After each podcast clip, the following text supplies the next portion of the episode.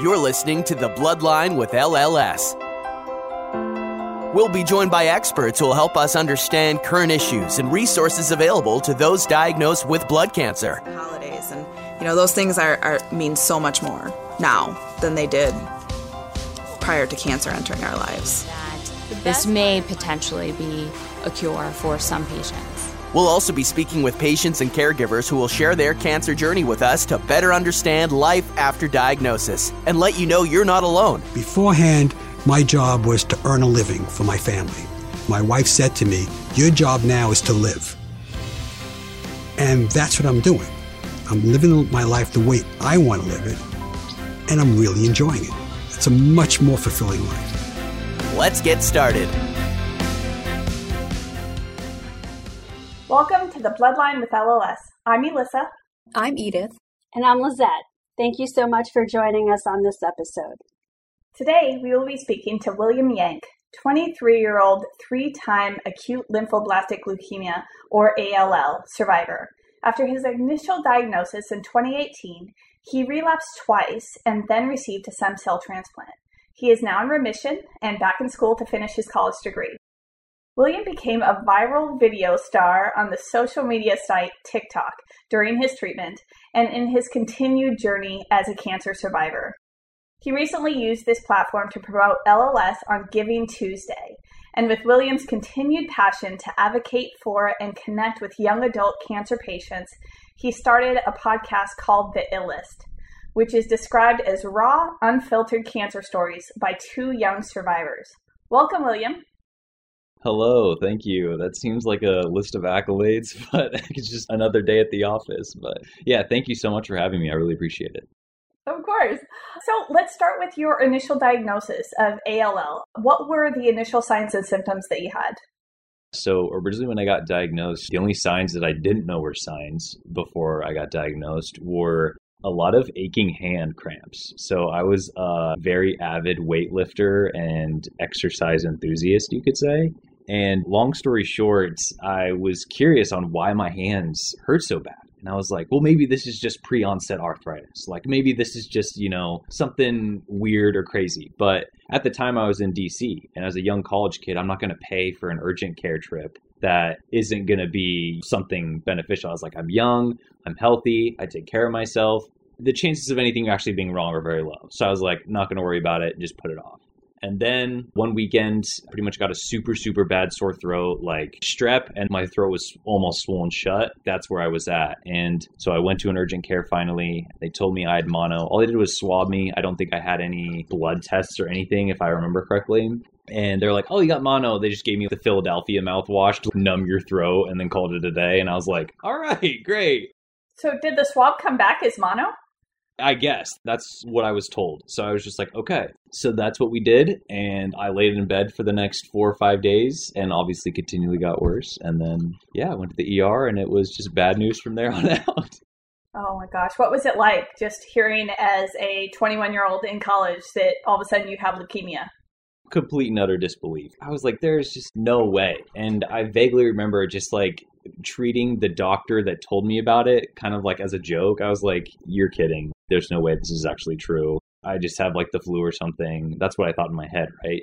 But uh, that was not the case. And they quickly changed that reality around for me. It was pretty terrifying, though. You know, I went into the ER and kind of blacked out. And I've told that many times throughout many of my stories that I blacked out for like a week or two period where I don't really remember anything. I was still cognitive, but I was not able to interact or have conversations that I could remember and understand when I woke up, quote unquote, from that kind of time period, I was just like, whoa, this is not good.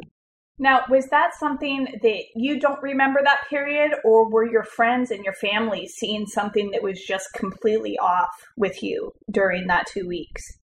During that two weeks, I mean, I was in the middle of the PICU and my parents were there. They came immediately after my boss had called them for my work and informed them of what was going on. Obviously, the hospital did the same thing not exactly the news you want to receive when you're like 10 hours away from your kid, but right.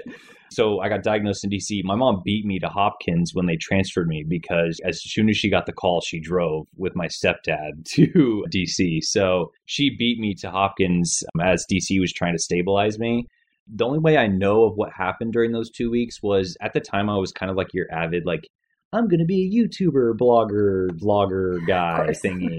and I'm going to be famous. This is going to be great. But that was not the case. And I maybe had like 500 followers or something like that. But she knew that I liked to record stuff. And so she made an effort to make sure she recorded everything just so I had a chance to remember it if I wanted to. So that was pretty cool.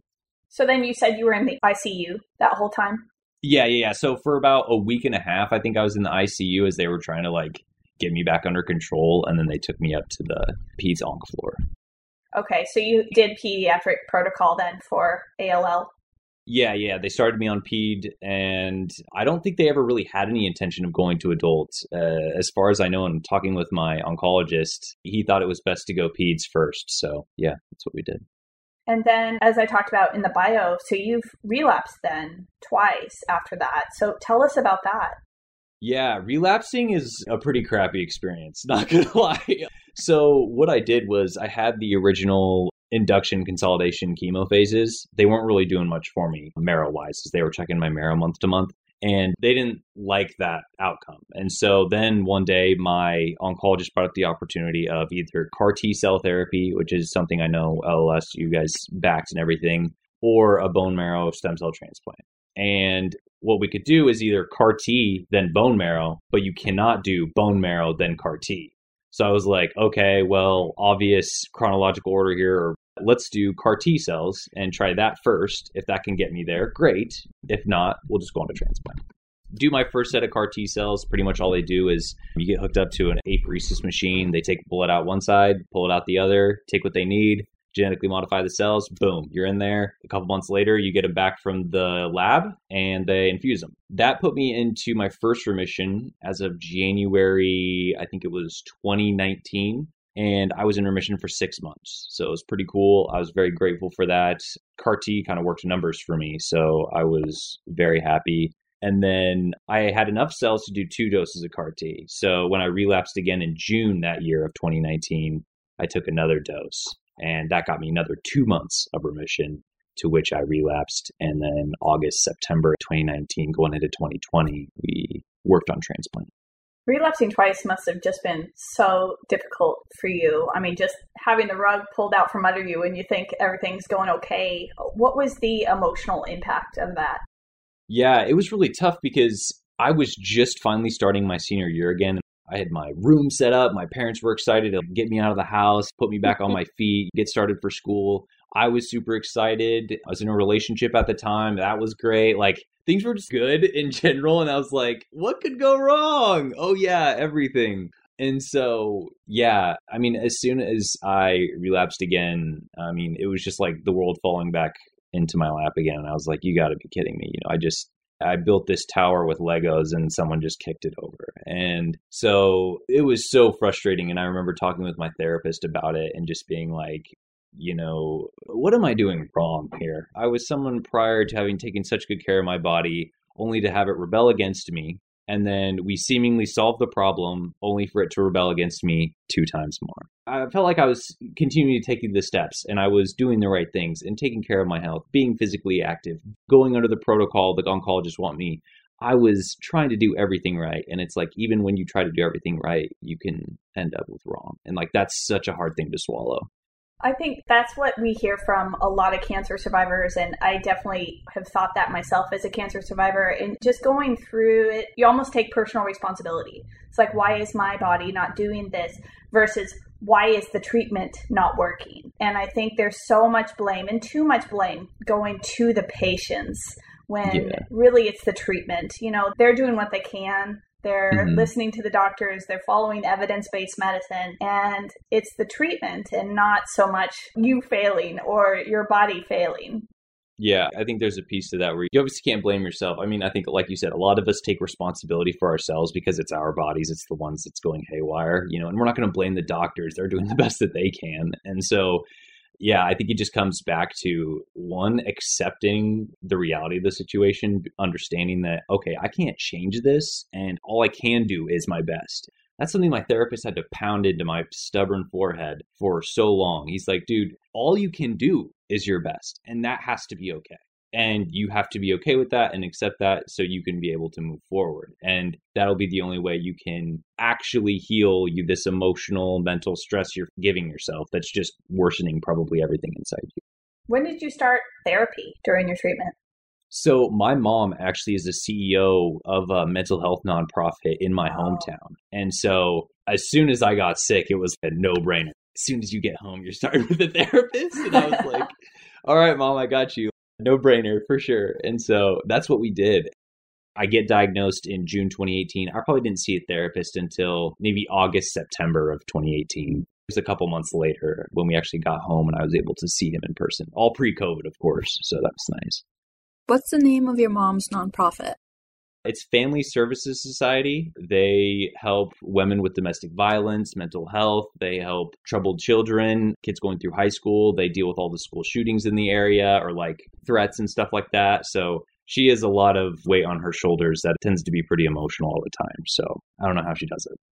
I'm so glad that she recommended therapy to you because I feel like so many cancer patients don't think about it. It's not necessarily recommended to them until they go into depression and somebody notices it, whether themselves or a family member or a friend. And then they find out, yeah, I probably should have talked to somebody earlier than this and not waited till it got so bad emotionally Exactly. And one of my favorite things that one of my residents did at the time was he put me on antidepressants right away. He's like, I know this seems trivial right now. And I know that at the start right now, you feel like you're fine and mentally you feel fine.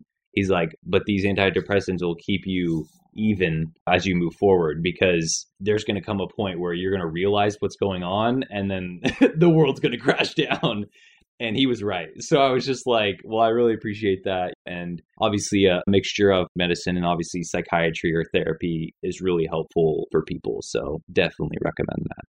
Yeah. And you said you moved back home too with your parents as well. I mean, that had to be an additional emotional burden to move back home with your parents when you've been away and been in college and then you got to do that.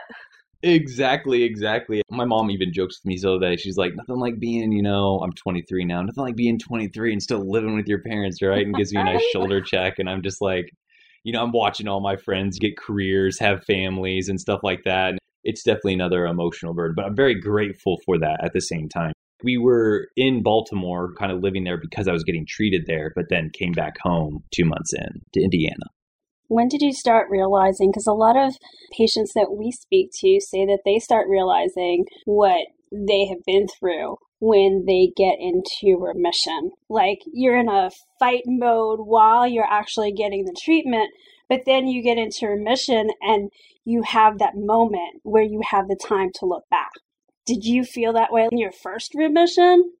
Okay, if we're being honest here in my first remission, so I will agree with that statement of definitely when you're in the moment, right? The cancer is there and you're fighting, you're getting treatment it's definitely like life or death sort of thoughts. And that's what reflected in the conversations I had with my therapist a lot during that time. During my first remission, I did not handle it appropriately. As a 21 year old who didn't get a chance to celebrate their 21st, I went out, I had a lot of fun, I hung out with a lot of people. I really tried to socialize. The whole cancer thing was kind of an insecurity of mine at the time, too. So it just didn't help that either.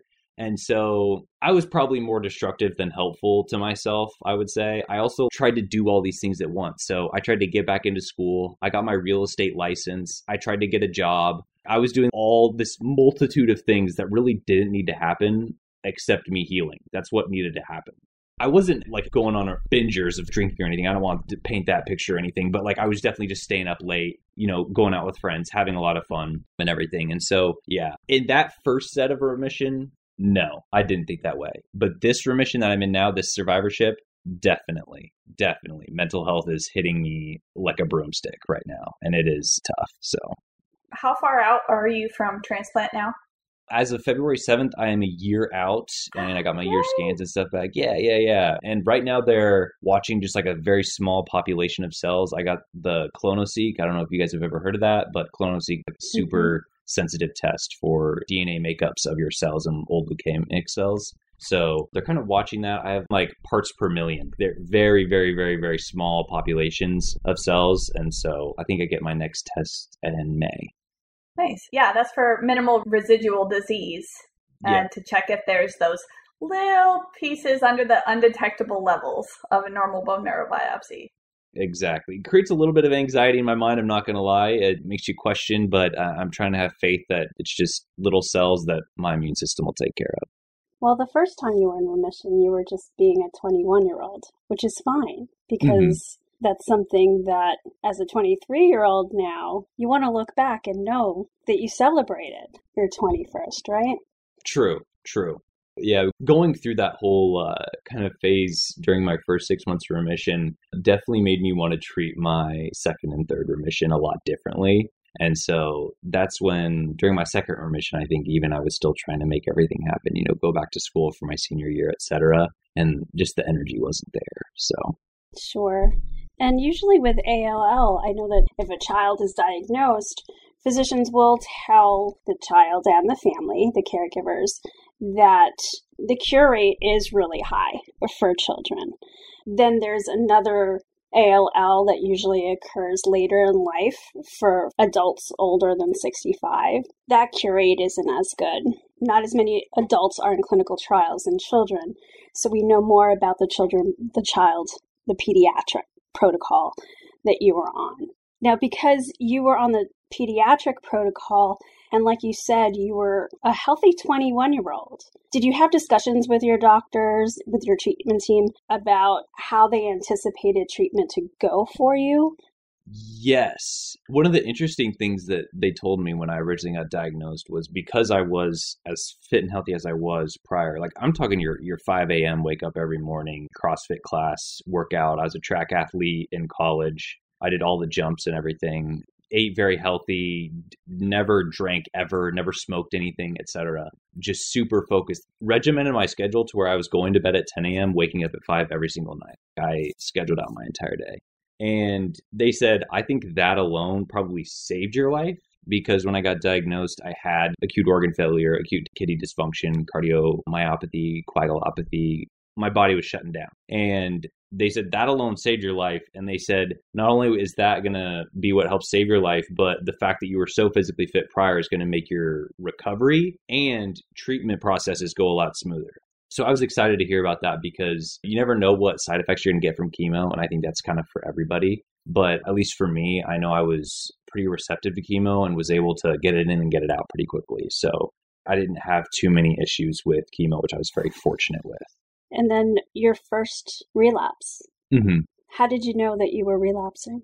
I didn't know. That's the funny thing. So I was so in like my whole world of like, oh, I'm gonna go do real estate. I'm gonna find a job and like I'm gonna do this. I went back to Baltimore for my six month scan and I literally didn't even think about it. I was talking to everybody, the life of the party, like, hey, how's everybody doing? Catching up with all my doctors and nurses. And then I come back home, I continue doing my thing, and then get the call and they're just like, "Hey, you relapsed." I'm like, "What?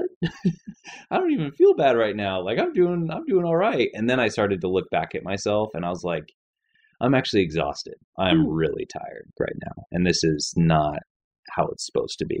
It's funny how you can look back and see those little tiny changes and you're like, "Oh, yeah, those weren't really right." yeah, yeah, yeah. I don't know why I ignored them it could be fear it could be just a yeah ignorance ignorance is bliss. I think ignorance is bliss you know before you have cancer and then once you have it you kind of lose that. If you had started kind of all of these different things that you were doing after your diagnosis did you know that relapse was much of a possibility? And did you think about it much I'm a very all in or all out person. I could tend to see things as kind of more black and white than gray sometimes. And when I got into remission for the first time with CAR T, I really thought that was it. I was like, I just did this. Like, we were six months in, the scans were looking good up until that six month point, but the things were looking good and I felt good. And so I was like, I can put this behind me. This is so great. And yeah, no. Yeah, that's tough. But you were in college at the time of your diagnosis. Were you still on your parents' health insurance? Were you able to stay on it and be covered through all of your treatments and your relapses and the subsequent treatments? Yes. Thank you to whatever you believe above.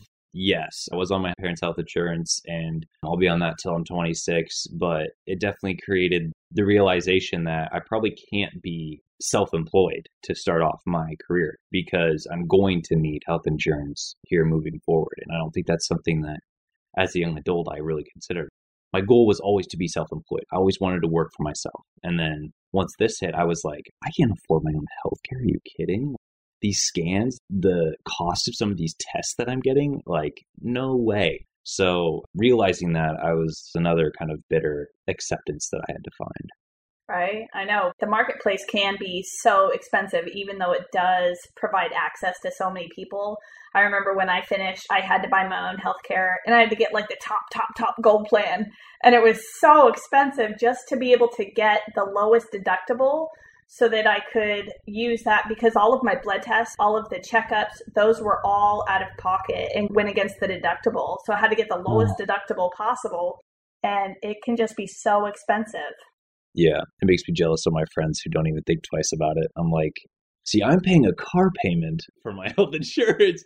You are paying for your new car with that money. So, yeah, that's pretty frustrating. But hey, I'm alive, so can't be too bad. Exactly. You know, one of the things I've appreciated is that LLS really tries to reduce that financial impact to patients through financial assistance and also the national advocacy on public policy so that we can hopefully increase access to care and make it affordable so that people aren't having to walk away from being treated just because they're looking at these healthcare costs in front of them being like oh no i can't afford it i can't put that burden on my family mm-hmm. you know mm-hmm. whatever it is and we've spoken to so many young adults who really struggled with the financial impact of cancer and have you thought about what treatment would have been like had you not been on your parents' insurance at the time of your diagnosis or during your relapses? Oh, what treatment would have been like is probably non existent. I really don't know what that would have looked like. I don't know how bills would have gotten paid, how that would even have worked, to be honest. Because, yeah, like you said, I didn't have insurance, I didn't have anything, and I can't imagine being that position. You know, my mom and I have had conversations about that imagine being in my position as a young adult but let's say like in my 30s more on your own less interaction with your parents and being at the hospital alone. You maybe your parents have passed and like you're trying to figure this out on your own. I can't imagine that at all. It would be gobsmacking i think. So yeah my heart goes out to those people that face alone and hence why i do half the stuff that i do. It's because i don't want them to feel like that and i know i can't maybe help financially but maybe i can let them know that they're not alone in how they feel yeah, definitely. And I know that you've mentioned before that you did have student loans during this time that you weren't in school. Mm-hmm. So, how did you have to handle that? Yeah, so with student loans, you get a six month deferment, I think straight out after you graduate they let me use that deferment. And then after that, you could do an income driven repayment plan. And obviously, I was making zero dollars. I also put in that my health situation as another cause of why I couldn't pay back my loans. And that has deferred my loans until I'm able to pay them again. Now, obviously, since I'm back in school, I'm not sure how the interest is compounding on that now but obviously they're still growing but um, i am very grateful for that opportunity to defer that because i can figure out how to pay them off when that time comes but like when you really just need to focus on your health and you really just need to take care of yourself first yeah you got to get that done before you can worry about all that other stuff now, were you able to get on Social Security disability since you didn't have much work experience behind you since you were in college? I know that can prevent some people from getting on, but you also had an acute leukemia, which meant you couldn't work. I remember my mom immediately, as I was diagnosed, this was within like the first two months of being in Baltimore, since she had experience with her nonprofit and helping troubled families getting on Social Security and stuff like that. She immediately got the documents for me. We set that up. I got disability and everything, and I still get it today. And I denied my Medicare benefits though, because obviously I'm protected under my parents' health insurance. So I'm just getting that benefit still, and that's kind of like what's keeping me afloat through college and stuff right now. So I'm very grateful for that. But yeah, hopefully I'll be able to return the favor to somebody someday. I love it. So let's talk about my favorite app, TikTok. For our listeners who don't know, TikTok is a social media app where users can create unique videos. You went viral during your treatment and continue to use it to share about cancer and LLS. What was that like going viral? Yeah, what a question. It was really weird. When I consider the time that I went viral, it'd probably be the week before my transplant. I was kind of waiting in the hospital. I had to get the preliminary chemo and uh, radiation leading up to it. And I remember just being like bored, inpatient. And I was like, okay, how can I at least entertain myself somehow? And I had gotten on TikTok just a month before going the whole transplant stuff because of a friend of mine who was just like, you should check this out. You're going to be bored anyways. Just watch something, make the time pass. And I was like, okay. And so played with it and stuff and made videos. And yeah, it was my seven days leading up to transplant. I was like, I'll give you guys seven days of video each day of what's going on. And then move on. And so then I just kind of played on the whole cancer idea and played on songs that were trending at the time and popped off and went viral. And I was like, what the heck? This is so weird. And then I found myself answering comments for hours on end and talking to people and finding out that I'm somehow helping people and all this stuff. And I was just like, okay. Since then, I've really been trying to focus on the idea that like it's not about the follower count, it's just like helping one more person. I really try not to see myself as an influencer, but more as an equal and just like someone who can help out the patient population because that's what matters.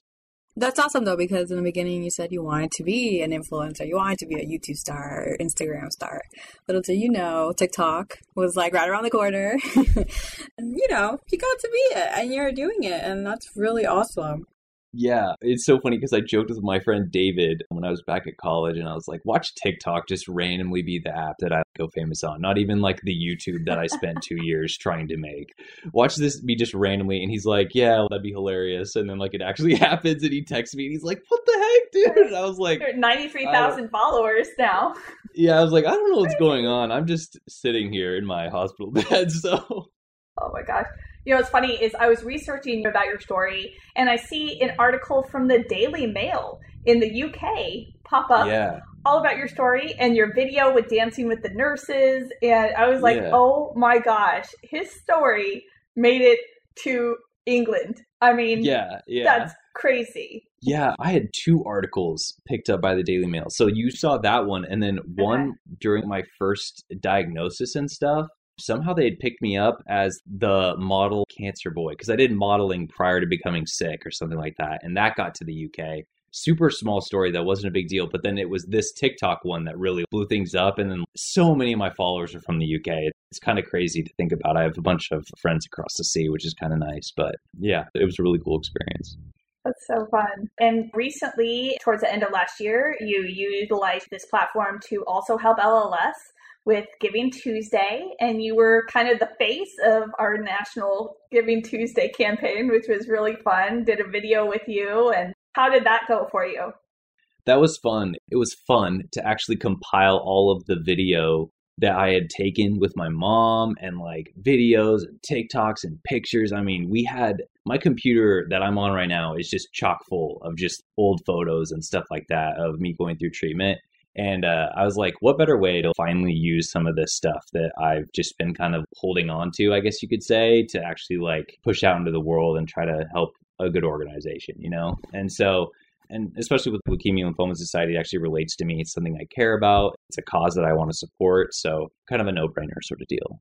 Yeah, it's great that you've just continued to share your story and get it out there I feel like just looking through your TikTok that you're really just trying to help and really connect with other young adults. And you posted a video that really struck me as a fellow cancer survivor. And you talked about feeling like damaged goods. What prompted you to make that video? And how did you move past that feeling yourself? Yeah, wow. So that was a video I made during my first remission and I kind of brought up to the topic of the idea that when you're in a relationship, you can tend to feel as the cancer patient as damaged goods or someone who's not really good enough. It also goes along with the idea of just damaged goods, kind of not loving yourself, I guess you could say, and kind of viewing yourself as a bunch of baggage and a burden yeah. to another person. You'll always have that cancer label on you. Exactly. And I hated that. And I really didn't know how I could get one the cancer label off me, which is something that I've been trying to shift away from. I still want to help so many people, but I want to be known for more than that, right? More than just my cancer label. And that is something I really faced during that first remission. And how did I overcome that? I think it was really just like an acceptance that, and really a notice that after I opened up to people about my baggage, they probably had just as much baggage to come back with. And seeing that and hearing that, even if their experience wasn't cancer or life or death, you know, maybe they had an abusive father, maybe they had an alcoholism issue, maybe, you know, there's something along in those lines that they're facing within themselves that is just as valid as what I'm facing. And so then when you realize, like, oh, you know, we're just two people, we're both damaged goods. Why can't we just come together and make each other better? I just kind of changed my perspective on the whole idea and was like, I don't have to view myself as this way. Like, I am valuable, I do matter, and I'm not damaged. I'm just different, and that's okay. That's a good way to look at it. I like it.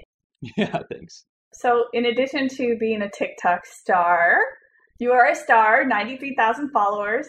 You have a podcast called The Illest, which uh, Edith brought up earlier, that you host with another young adult cancer survivor. So, why did you want to start a podcast?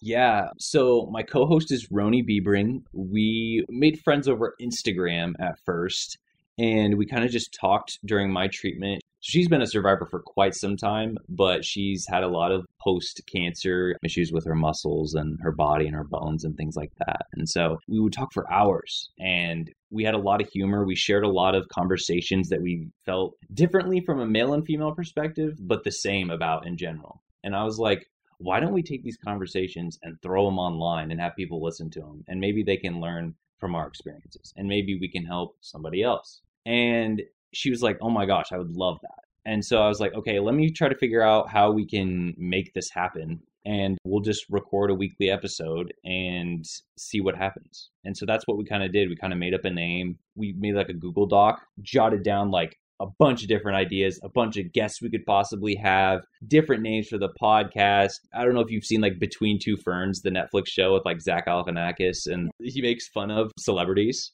I was like, we could call it like between two poles, like two cancer patients, and like, you know, so yeah, we really tried to come up with cool creative ideas, and we settled on the illest because we like the idea that you know in today's usage it's for young adults it's kind of like a cool term right? It's you're cool you're hip you're with the times but we were also ill at one point. We just agreed that we had similar humor and that we knew we had something important to say. Yeah went for it that's awesome. What's the response that you've gotten? So, between the podcast and TikTok videos from fellow young adult cancer survivors and patients? We've gotten a lot of messages, and a lot of people have reached out and talked to us, and they've been really appreciative of the episodes and everything. If someone reaches out to me and they're like, hey, I just got diagnosed, this is what's going on. I really try to push them towards the podcast and be like, hey, like, listen to this stuff. If you have questions or things else that you may want us to hit on, let us know. Because obviously, if I have this swarm of people all needing help, I can't individually help every single one myself. As much as I'd love to, just give them all a hug and personally tend to all their needs. I can't do that. That would drive me nuts. So, yeah, I usually drive them towards the podcast. The response has been great. I think on Apple Podcast, we have like five or 4.8 stars or something like that. We've gotten a lot of good reviews and stuff from different patients and people. I have patient friends who've reached out and are like, oh my gosh, this is the best thing ever. I've had past nurses reach out who've oh. told their patients about it and like they've listened to it themselves because they're excited to maybe hear their name in the episode. So it's like, it's really funny to get everybody kind of involved. But yeah, it, the response has been overwhelmingly good. That's awesome. I think there's something in particular about young adults with cancer that they just crave that connection with other survivors and they crave that knowing other people are going through the exact same thing and that yeah. somebody else has experienced this particular thing or this particular thing and you want to know that you're not alone in all of this. Yeah, another big thing was the clothes. I'm wearing a hoodie right now even just selling the t-shirts and stuff i think really helped make people feel more involved as well because as soon as we released the merch, I felt like there was a lot more people who were like, oh, this is actually like a real thing. Maybe we can actually talk to them and ask our questions and they'll respond and stuff like that. I think oftentimes we get faced with people that are very popular and they're not going to treat us like humans. They'll just ignore us. Right. But that's not really like Roni and I's case. Like we're literally trying to talk to everybody and help whoever we can. And we take their questions into consideration and try to put them into episodes. That's really great. It can make you feel more connected too. Just like if you see somebody on the street wearing something that you know, you're like, oh my gosh, you know, we have something in common. Yeah, yeah, exactly, exactly. It's always trying to pick out those other cancer patients, those survivors. Like, I want to be their friend. I just want to go and talk to them because Yeah. they're like me. There's so many Facebook groups out there that are patient centered, like, we'll help you. We're a supportive group. We love, love, love. I joined a bunch. I'm not going to lie to you. I joined a bunch of them, but I wasn't like loving the experience. I didn't like the idea of me having to type everything out and tell everything. I really liked the more video audio format of podcasts, of TikTok, of Instagram. And so I've really kind of shied away from the Facebook group idea, though I think they are very positive influences on people and I think they do help a lot of people. But yeah, that was just my take on all of that. I don't know if you've been to CancerCon yet, put on by Stupid Cancer. It's a young adult cancer conference for cancer survivors and patients from around the country, all different kinds of cancer, but about 40% or so blood cancers. And it's just so much fun to be in that room with five or 600 other survivors and patients who have been through the exact same thing. And you can talk to them and say something with so few words and they just get it. They understand it. And you're like, oh, you know, night nurses, like, oh, oh yeah, oh yeah. They just, you know, they'll just like go Yeah, off yeah, about yeah, it. Or go you just say rant, one thing, you're like, yeah. No, yeah, I, I've not been to CancerCon. That's definitely a goal of mine. I have a friend, her name's Shannon, and she has been pushing me to go, and I just need to take the time and buy a ticket and go. So I'm going Oh, to try to make that happen. Yeah, next time it's in person, you definitely got to be there. And LLS will be there, so you got to go to the blood cancer seminar. Heck um, yeah. On our patient podcast homepage, we have a quote that says, After diagnosis comes hope. Based on your cancer journey, what would you choose to complete that sentence? After diagnosis comes. Reality. It's a great one. Yeah, reality. Just realizing that you got to pick up all the pieces from where you left off, and the world is not going to hold your hand for that. And that you've had a lot of help along this way, but it's up to you to take responsibility for your life moving forward and every step of the way forward now that you're done with treatment. Cancer is something that happened to you. Yes, it's something that happened to your life. It is monumental, it is life changing, it is perspective changing, but try not to use that as a crutch. Try to use it as something that can help propel you forward and shoot you forward. That's great. Well, thank you so much, William, for being with us on the podcast today and sharing your story. And also, thank you for all that you have done for LLS. We appreciate it. We loved having you as kind of the face of our Giving Tuesday. And thank you again. This was great. And we're excited to see where you go with TikTok and your podcast and just anything in the future of your life. Thank you so much for the opportunity. And honestly, if there's anyone out there who gets to work with LLS in the future, seriously do it. It's an amazing opportunity to try to help more people. And the people we get to work with are just as fun. So thank you. And thank you to everyone listening today. The Bloodline with LLS is one part of the mission of the Leukemia and Lymphoma Society to improve the quality of lives of patients and their families. To help us continue to provide the engaging content for all people affected by cancer, we would like to ask you to complete a brief survey that can be found in the show notes. This is your opportunity to provide feedback and suggested topics that will help so many people. We would also like to know about you and how we can serve you better. The survey is completely anonymous and no identifying information will be taken. We hope this podcast helped you today. Stay tuned for more information on the resources that LLS has for you or your loved ones who have been affected by cancer.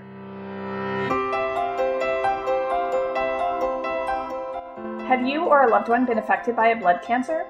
LLS has many resources available to you financial support, peer to peer connection, nutritional support, and more. We encourage patients and caregivers to contact our information specialists at 1 800 955 4572 or go to lls.org forward slash patient support. You can also find information specific to young adults at lls.org forward slash young adults. All of these links will be found in the show notes. Thank you again for listening. Be sure to subscribe to the Bloodline so you don't miss an episode. We look forward to having you join us next time.